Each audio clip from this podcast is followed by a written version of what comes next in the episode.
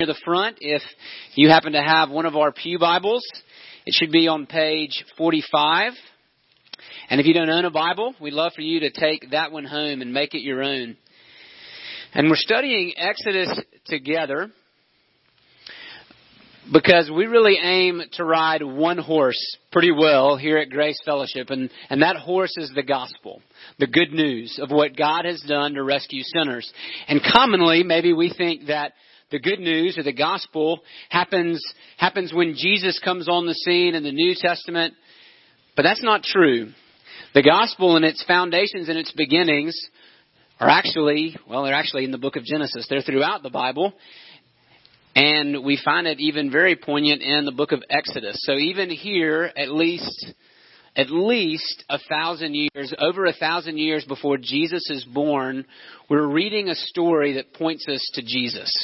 And so if, if your familiarity with the Old Testament, or if you've ever heard before that, well, the Old Testament is about a God who's repressive and vengeful and angry, and the New Testament is about a God of love and mercy, Exodus is just one of those places where that misunderstanding of Scripture is corrected. So that's why we're studying Exodus for a little while. We started last week, and so just by way of reminder, before we read what we saw last week, is really that things couldn't get any worse. God's people, the Hebrews, the Israelites, are in Egypt. They're in a different country, and they're basically an immigrant they're an enslaved immigrant labor force. Right? Um, God sent them to Egypt at the end of the book of Genesis, and what we see happening is they get bigger and bigger and stronger and stronger, and as they do, Pharaoh, the Egyptian king, feels threatened by them. And so he takes steps to try to break their spirit. Um, he, he makes them slave labor, he oppresses them with the whip, and it doesn't work. And so then what he decides to do is just wholesale slaughter. He decides that he's going to kill every Hebrew boy that he can. And his command to his people is to throw the Hebrew babies in the river. And so I want you to feel the heaviness of that because I think we can read that story, uh, we can read this story and not really enter into the darkness that this presents for us. These are real people. And so I want you to feel the weight of the whip. I want you to feel the weight of the water of these moms and dads watching their children drown in the Nile River. That's what is happening to God's people at the beginning of Exodus. And there's just this little glimmer of hope. Uh, a baby boy is born, and his mom, rather than throw him into the river, puts him in a basket, an ark, to be exact. Same word that is used of Noah in Genesis. Puts him in a little basket, sealed up so the water can't get in, and she floats him down the river and trusts God to see what might happen. And lo and behold, he's picked up by none other than Pharaoh's daughter. And this and she has pity on the baby. And this baby boy is raised, this Hebrew boy is raised in Pharaoh's house and his name is Moses. And this is where we pick up his story in Exodus 2, verse 11. One day, when Moses had grown up, he went out to his people and looked on their burdens. And he saw an Egyptian beating a Hebrew, one of his people. He looked this way and that, and seeing no one, he struck down the Egyptian and hid him in the sand. When he went out the next day, behold, two Hebrews were struggling together, and he said to the man in the wrong, Why do you strike your companion? He answered, Who made you a prince and a judge over us? Do you mean to kill me as you killed the Egyptian? Then Moses was afraid and thought, Surely the thing is known. When Pharaoh heard of it, he sought to kill Moses. But Moses fled from Pharaoh and stayed in the land of Midian, and he sat down by a well. Now the priest of Midian had seven daughters, and they came and drew water and filled the troughs to water their father's flock. The shepherds came and drove them away, but Moses stood up and saved them and watered their flock. When they came home to their father Reuel, he said, How is it that you've come home so soon today? They said, An Egyptian delivered us out of the hand of the shepherds, and even drew water for us and watered the flock. He said to his daughters, Where is he? Why have you left him? Call him, that he may eat with us. And Moses was content to dwell with the man. And he gave Moses his daughter Zipporah. She gave birth to a son, and he called his name Gershom, for he said, I have been a sojourner in a foreign land. During those many days, the king of Egypt died, and the people of Israel groaned because of their slavery and cried out for help.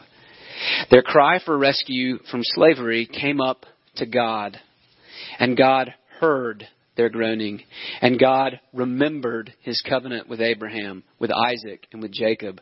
God saw the people of Israel, and God knew. Let's pray together. God in heaven, as we come now to your word, we pray, Lord, that you would bless its reading and its hearing and its preaching. Would you help us to hear the good news? I pray, Lord, that you would speak truth that these words would come from you and that they would impact our hearts. That whatever doesn't come from you but comes from me would, would blow away and be forgotten. But that your word would find root in our hearts and grow up and change us and help us to bear fruit. So would you transform us through the power of your Holy Spirit and by the preaching of your word? We ask it in Jesus' name. Amen. I realized as I was sitting there singing that um, that's actually not the right outline. I changed my outline this morning and forgot to change it on there, but it's still a two point outline, so we'll just go with it. I made it a little bit simpler. All right. Have you ever have you ever jumped the gun? Right? You wanted to you wanted to get something done or you had really good intentions and, and it was it was a good thing maybe that you did, but you did it at the wrong time, right? You you went a little early. If you've ever watched a, a track meet, if you've ever watched the Olympics and the track uh, the track games, you'll notice that where all the runners are lined up, they have to start with their feet in the blocks, and they cannot go before the gun fires.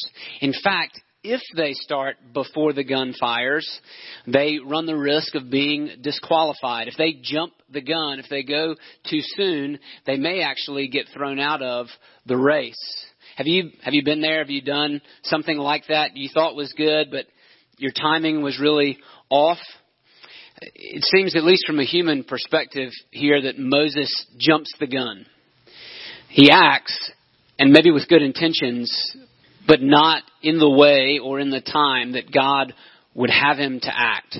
And so what we're going to see in today's passage is that God still uses, God uses, thank God, He uses imperfect people like Moses, like me, like you. God uses imperfect people to work out His perfect plan. And that's good news. Uh, first, one, you see it up there, how Moses and we get it wrong. I changed this. God prepares His Redeemer. Uh, there's a lot that we could applaud Moses for here. I'll, notice there at the beginning in verse 11, it says that Moses wanted to go out and visit his people. Now, this is, uh, as best we know, this is about 40 years later. So we saw Moses as a baby being adopted by Pharaoh's daughter. That's the last thing we heard. And now we see Moses as a grown man. And he knows who he is. He knows he's not an Egyptian. He knows the people that he belongs to. And he is not content to stay in Pharaoh's house and ignore the plight of his people. That's a good thing. And so Moses goes out to see his people. He's not immune to their plight. In Acts 7, a man named Stephen says it like this. Acts 7:23. When he was 40 years old, it came into his heart to visit his brothers, the children of Israel. And seeing one of them being wronged, he defended the oppressed man and avenged him by striking down the Egyptian. Here's how Moses is described in Hebrews 11. Hebrews 11:24.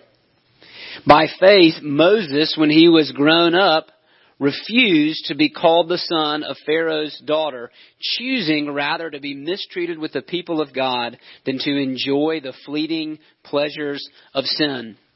That's a good thing, right? It's a good thing that Moses wants to be identified with God's people and not with his Egyptian raising. All right, he's in, he's in essence turning his back on his adoptive mother and embracing the plight of his people. And we want to commend that. His heart is in the right place. And he wants justice. Three times in this passage we see that Moses is a defender of the weak. He's a, he's not just a, a man who has good ideas, but he's a man of action. When he sees that somebody, right, he intervenes three different times in a situation where he perceives that somebody is being wrong. So Moses is a strong man. He's a passionate man. He's a man of action. Again, not necessarily a bad thing. So what does Moses do with his heart and with his action? Well, he sees a, an Egyptian man beating one of his Hebrew brothers, and it says he looks this way and that. Now, maybe, just maybe, Moses was kind of looking around to see if anybody else was going to do something. That's best intention. Or Moses was looking around to see if anybody was going to see what he was about to do. That would be worst intention. The text isn't really clear, but either way, Moses scopes the terrain and doesn't see anybody else, and so Moses intervenes. And it's interesting, it uses the same word. He sees an Egyptian striking a Hebrew, and so Moses strikes the Egyptian. And when he strikes him, he kills him, and he buries his body in the sand. Now, just kind of a note for your own, as you resolve conflict in your own personal life, if you have to bury a body in the sand, you might have gone about it the wrong way. Right? Um, that's usually that's usually not a sign that the just thing has been done when you look for a place to hide the body. But isn't this instructive of how we deal with our own sin? What is it when I'm, when I'm in the wrong, when I wrong someone else, my first inclination is to hide it, to tuck it away. We like to pretend maybe that our children are the only ones who do that. No, we just get much better at it. It's not that we've necessarily matured a whole lot more and learned how to be upfront with our failures, um, whereas our kids don't aren't that wily yet. They're not that smart. Um, we just get smarter at hiding our sin, don't we? Uh, we we make excuses or we blame someone else, um, but we bury the body in the sand. And so it's a wonderful mark of God's grace that we get exposed. Wonderful? How can you say, Kevin, how can you say that's a good thing that, that my failures are exposed, that my sin is brought to light? Well, because if they're not, if they're left in the dark, if I'm allowed to hide from even from the consequences of my sin, then nothing ever changes. And we can just kind of keep on chugging on. We, it's okay. Everything's okay. I'm fine. I'm fine, really. It's okay. Um, I recently, I'm, I'm very proud of myself. I realize for most of the men in the room, this is not a huge accomplishment. But I recently changed the oil and air filter on my lawnmower. Okay? Thanks. You didn't you didn't have to clap for that. I appreciate that. I'm I'm from the suburbs, okay? That's just part of it. So now I could, and the, really the sad part about that, you clap. The sad part about this, I've already had the lawnmower like two years, so this is the first time that I've actually serviced the mower. Now, I could have kept going and pretended like everything was going to be okay, right? I I could have ignored the fact. Uh, I could have ignored the white smoke that belched out of the engine every time I started, right? I could have ignored the rough idling engine Right? And just kind of kept on going and pretended like, no, nah, it's going to be fine. It's going to be okay. And that's what we do, don't we? We just kind of, we, I'm okay, you're okay, it's all okay, everything's okay. Sure, my kids won't listen to me and my coworkers don't respect me, but eh, I'm okay. right? Um, and so it's a wonderful mark of God's grace that He allows us to be exposed. Look at what happens to Moses. His plan backfires. The next day he goes out. He sees two Hebrews fighting with each other. And again, he intervenes and says, Guys, what are you doing? He looks at the man who's in the wrong. And he says, Why are you hitting your friend? And what does he say? He says, Who are you? You're not the boss of me. Right? Who made you a prince and a judge over us? And the answer is nobody. Not yet. Moses is a little premature. Moses sought to flex his muscles and it backfired because now what his what his brothers say to him is, "Are you going to kill me? Like you killed the Egyptian? You're clearly a violent man." And so Moses' plan backfires. Now it's interesting how Stephen describes this in Acts 7 in his sermon as he talks about it. Acts 7:25, he says, he supposed that his brothers would understand that God was giving them salvation by his hand. But they did not understand. Moses, at least according to Stephen, understood that his purpose was to rescue God's people. Or at least to rescue his people. You notice it repeated that twice. His people. He let out to see his people. The guy was beating one of his people. And so Moses thinks it's his job to save his people. And it is, sort of. But not in this way, and not at this time. And it backfires on Moses. And Pharaoh hears about it and seeks to kill Moses, and so Moses has to run away. And so this would be hero takes matters into his own hands. He flexes his muscles, tries to lead a rebellion, and ends up running off into the desert. I mean, this is like the definition of failure. This is a huge, at least from our perspective, a huge setback. I mean, just, just think about, again, from a human perspective, how much potential Moses had. He was raised in the home of the most powerful man in the world. That means that all of the learning and technology of Egypt belonged to Moses. Right? He had, he had it made. He could be a man of influence. I mean, he was a, a prince of Egypt for crying out loud. And then he squanders it. He gets rash, he wastes it, and now he's washed up, 40 year old, sitting by a well in the wilderness. How sad. What a waste. And that's how we get it wrong.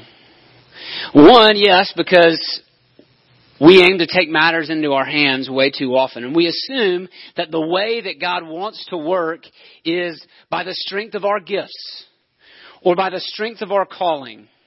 And that if I flex my muscles, God is going to bless that and use it, and it's all going to be hunky dory. And then we find out that maybe that's not how God wanted to work after all.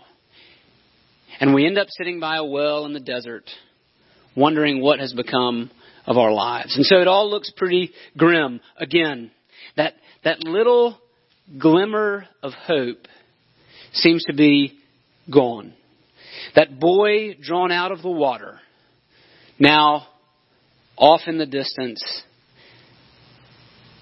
and all hope seems lost. Man's incompetence, man's rashness, man's spoiled strength seems to have spoiled God's plans. But the beautiful thing about God, at least the God of the Bible, is that man's incompetence and man's rashness and man's spoiled strength does not have the last word. God actually has plans for Moses in the wilderness because Moses has a few things to learn. Moses has a few things to learn about what it means to be a leader. So, if you ever get frustrated with God's timetable, I'm 36, about to be 37. So I'm not even as old as Moses here in this story. Moses, it, it will be 40 more years before Mo- Moses comes back. Um, Moses is 80 when God uses him. It takes 80 years to get Moses ready for his divine calling. How's that for a timetable? Right? Somebody it, that's a long time. Right? Take heart. If you're only 12, it doesn't have to take that long. Okay? Um, that's a frustrating thing. And just to put it in a different perspective, God's people have been in Egypt now going on 430 years. Most of that time, they have been in slavery. So to put that in perspective, 430 years is, let's see, our country will turn 300 uh, on 2076. Is my math right? Is that right? Yep. We will turn 300 on 2076. How many of you will be alive when our country sees 300? Okay?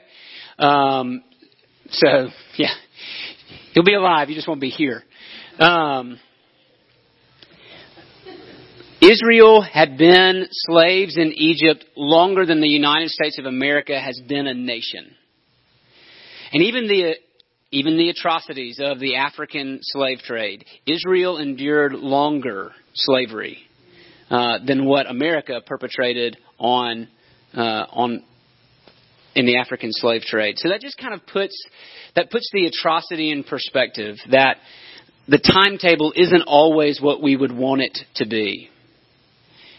But that often when we act out of the timetable or we think we're taking matters into our own hands, we find we find ourselves frustrated because God has different plans and God has different plans for Moses. Moses has a few things to learn. But while Moses is in the wilderness, and this is my second point, while God is preparing his redeemer in the wilderness, God remembers his people. Look at this beautiful passage at the end of Exodus 2. This is one of my this is one of my favorites. You see Moses kind of at the end there in verse 22. I mean, he's got a wife, he's got a family, he has his first child, but you can you can hear the longing in his voice. He names his son Gershom because I am a sojourner in a foreign land, right? Moses recognizes this is not where I belong. Moses could very easily settle down in Midian where he is, and he's going to be there a long time. But that's not where he belongs, and he has that innate sense that he knows it. And then it says this, verse 23 During those many days, the king of Egypt died, and the people of Israel groaned because of their slavery and cried out for help. New king, same story. God's people still enslaved on the ragged edge, and they cry out for help. And their cry for rescue from slavery came up to God. And God heard their groaning. And God remembered his covenant with Abraham, with Isaac, and with Jacob. God saw the people of Israel, and God knew. Did you hear the, the punch of those four verbs, those four action words? God heard, God remembered, God saw, and God knew. Everything is gloomy and doubtful and murky until we read these verses. And these verses are which the whole story of Exodus turns. Exodus happens because of these verses. And actually, this is the first time that God comes onto the stage. This is the first time in Exodus that God is even mentioned. He's been in the background. We talked about that last week. He's been in the background up until this moment. And the last possible second, when all hope seems lost, Moses is gone, the people are still enslaved, they're crying out, and what does Moses tell us? God hears, God remembers, God sees, and God knows. God has not forgotten his people. God heard their groaning. When I go out to eat with somebody, you've experienced this. If we've hung out before, I usually have to position myself away from a television, right? Like I usually have to position myself with my back to the TV so that I will actually hear what you are saying to me. Because if the TV is in front of me, I might be listening, uh-huh, yeah, uh-huh, but I'm not hearing you, right? Um, my kids get this from me, right? When I walk in to kind of give them a warning that it's, you know, screen time is almost over. Guys, five more minutes and they're like, uh huh. Yeah. Sounds good. Can you leave? Right? That's not hearing. God heard their groaning. God is a God who hears. God is paying attention. He's not aloof. He's not indifferent. God remembers his covenant. God had promised Abraham, this is in the book of Genesis, before this, hundreds of years, God had promised Abraham three things. I'll make you a great nation, I'll give you a great land, and I will be your God. Right? Those were the three covenant promises that God made to Abraham and to his sons after him. And so these people in slavery are, they are the heirs of that promise. God said, I'm going to make you big. I'm going to give you a place to live. And even more important than all of that, I will be your God and you will be my people. That's the covenant. And it's that that God remembers. Now, when we hear the word remember, I don't want you to, I don't want you to think that means like God had somehow forgotten, you know. Abraham. Abraham. Who, Abraham, I remember now, of course, right? No, that's not, that's not what God is doing. When the Hebrew says that God remembers, it means that he is stirred to action, that he is moving towards the object of his memory. It's not as if God has ever forgotten what he promised, but it means that God is move is moving towards action. God remembers.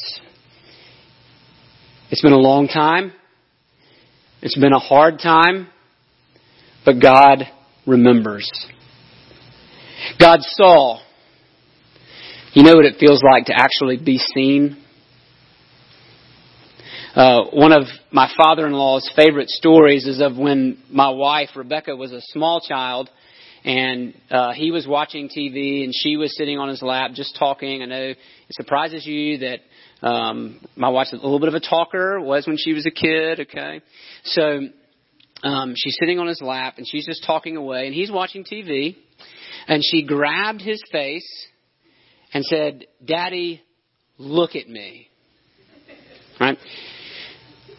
You know, you know what it means to finally be seen. For someone to look at you. God sees his people. He sees what's going on. And the reason that these verbs are so important is because we're prone to think the opposite of every single one. God does not hear. God does not see. God does not remember. Yes, He does. He hears. He sees. He remembers. And then last of all, it says God knows. And what's really interesting is that there's no object to that verb. You, you expect something, right? God heard their groaning. God remembered his covenant. God saw his people. And God knew. Period. God knew. Now the NIV kind of glosses this a little bit and says he had concern for his people. But that's just a wimpy way of putting it. We need the punch of the period. It's just simply God knew, period. It's like when you're with someone who's grieving. There's not, you're just there. You don't have to say a whole lot. You put your arm around them and you say, I know. I know. And I'm sorry. And just the fact that someone knows makes all the difference. The word know here, it's not, it's not to know a fact. Not like you would know that 2 plus 2 equals 4. The word know is an intimate word. It's a personal word. It's the same word as Adam knew his wife Eve and she conceived and bore a son. Uh, that's not because Adam knew her favorite color. All right? That's a, a different kind of knowing. God knows us intimately like that. And that is the hope on which Exodus turns. God sees, God hears, God remembers, and God knows.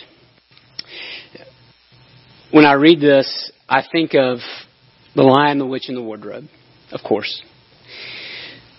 And in that story, if you're not familiar with it, the land of Narnia is stuck in a perpetual winter.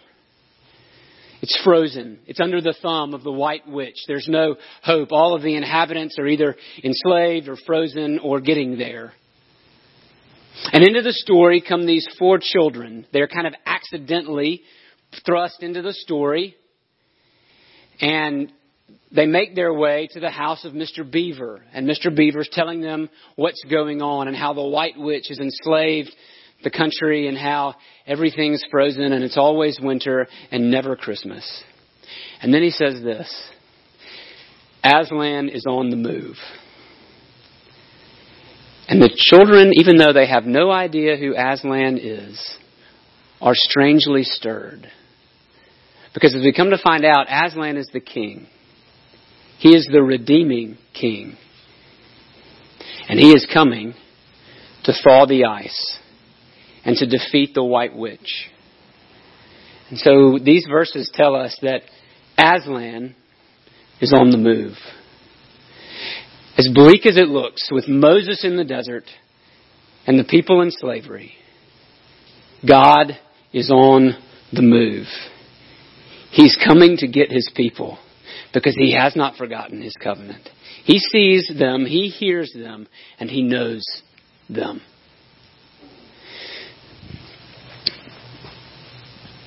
All is not completely lost for Moses and Midian. It's this interesting little episode where he's sitting by the well and these girls come to water the flock of their father. And these other shepherds, because they probably either want to take the sheep or take the water. Water is a pretty precious commodity in this part of the world. And so these shepherds come and they chase the girls off. And Moses intervenes. This is the third time Moses has intervened. He stands up, he defends the girls, and then he waters their flock. And it's interesting what they say. What the girls say when they come to their father, they say, Daddy, Daddy, you would never guess what happened. This Egyptian man, because Moses would have looked like an Egyptian. He's wearing Egyptian clothes. He had Egyptian hair, all that kind of good stuff, right? This Egyptian man saved us. That's the word. Saved us. And not only did he save us, but he also watered the flocks. So it looks like God can use Moses after all. It's interesting what Hebrews 11. If we look at um, if we look at Hebrews 11 again, Hebrews 11:24. Moses refused to be called the son of Pharaoh's daughter, choosing rather to be mistreated with the people of God than to enjoy the fleeting pleasures of sin. He considered the reproach of Christ greater wealth than the treasures of Egypt, for he was looking to the reward. The reproach of Christ, that's a really fancy phrase. Basically, Moses would rather be rejected by Egypt because of Jesus, God, than enjoy its pleasures, enjoy its treasures. He considered the reward better. What is all that saying? Moses was not the last redeemer to be rejected. Jesus also was rejected. What's interesting is that Moses was rejected by his own people. His own people said, Who are you? Who are you to be a prince and a judge over us? Are you going to kill us? And Moses is rejected by his own people. Thousands of years later, another, another person comes on the scene, another redeemer. And John's gospel tells us that he too is rejected by his own. He too was denied the opportunity. But unlike Moses, Jesus doesn't kill anyone. He doesn't take anyone's life. In fact, he allows his life to be taken. Jesus doesn't flex his muscles to rescue God's people. Jesus allows his muscles to be stretched out on the cross so that he can die for God's people. And when he does that, he keeps a promise to us from Isaiah. I'm going to read to you from Isaiah 43, 25. We talked about God remembering. God remembers His covenant. He remembers His promises. Do you know what God does not remember? Your sin. Isaiah 43:25 I I am he who blots out your transgressions, blots out your rebellion for my own sake, and I will not remember your sins. Does that mean that God just kind of like literally forgets that they ever happen? No. Remember the Hebrew, right? To remember something is to move in action toward it, to do something about it, right? And so when God promises in Christ not to remember your sins, He's taking care of it.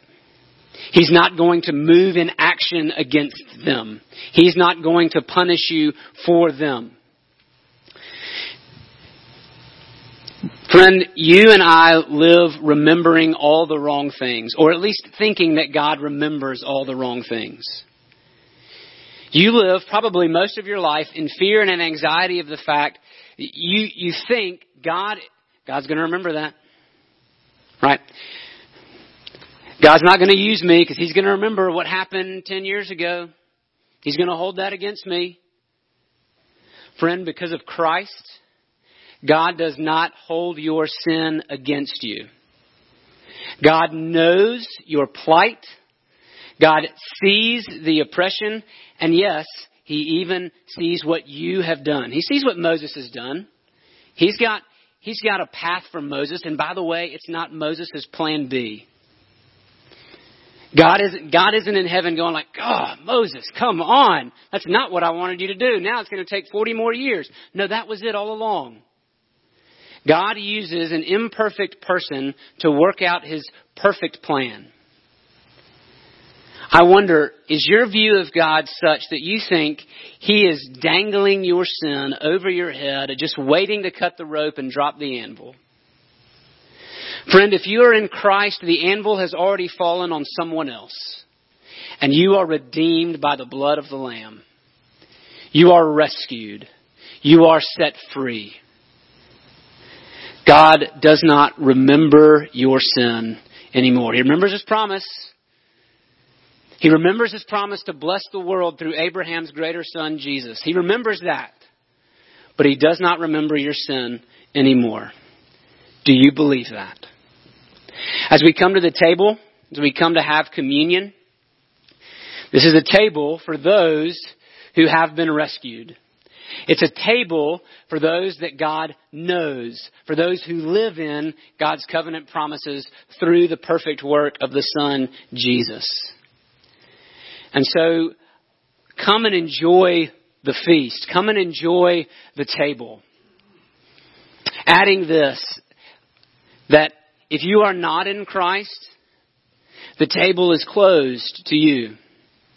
This is a meal, just as the Passover that we're going to see later on in Exodus. This is a, this is a meal for the, this is a family meal. So it's for those not who are in the Presbyterian church are not just members of Grace Fellowship, but who are members of the household of faith. Members of God's family who stand under Jesus. If that's you, come to the table. If that's not you, come to Jesus. Place your life in His hands, realizing that His timing is perfect and that He is a God who does not remember your sin anymore. As the elders come forward to get the table ready, let me pray for us. God in heaven, Lord, we praise you for the good news of Exodus. We praise you that you are a God who sees, a God who knows, a God who hears, a God who remembers. You see the plight of your people. And rather than leave them to the fate, rather than leave us to the fate that we deserve, you rescue us. You come to us. You send a Redeemer, one like Moses, but better. You send us Jesus, your own Son, rejected, despised, bearing the curse, so that we would bear the curse no longer. Oh Lord, would you take common bread and common juice, and would you use it for that special purpose, that mysterious spirit wrought purpose, as a means of grace? Strengthen us for the road ahead. We pray it in Jesus' name. Amen. On the night in which he was betrayed, Jesus took the bread and he broke it, and having given thanks for it, he gave it to his disciples and he said, This is my body given for you. Take and eat. And just like you would at a, a family meal, hold on to the bread and we'll eat it together after everyone's been served.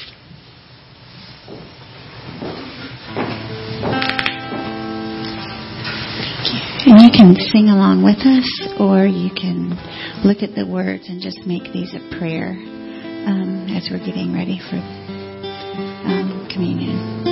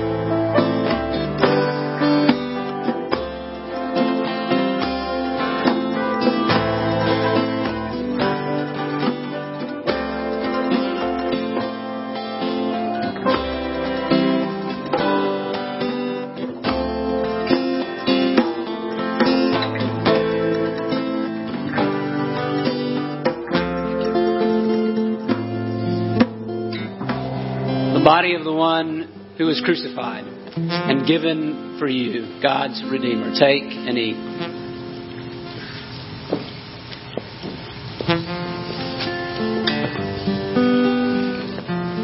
In the same way, after the supper, Jesus took the cup, gave thanks, and then he said, This cup is the new covenant.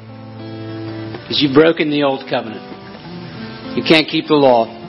Not the law that Moses gave, but Jesus did. And he is the giver of a new covenant in which God remembers your sins no more.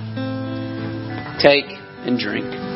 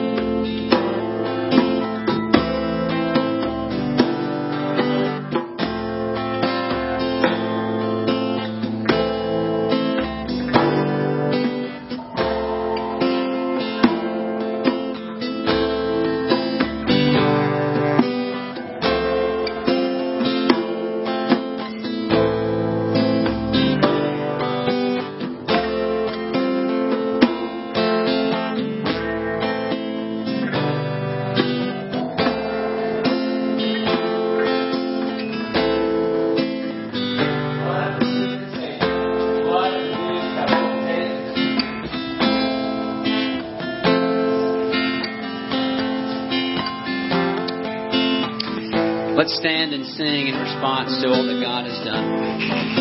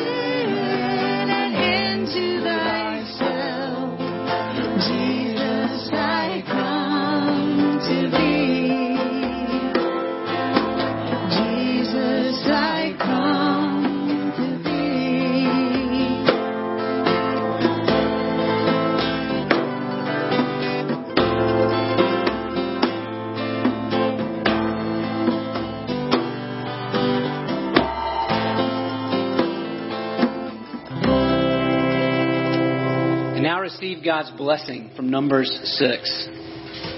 May the Lord bless you and keep you.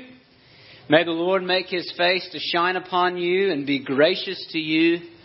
May the Lord lift up his countenance upon you and give you peace. And all God's people said, Amen. Amen.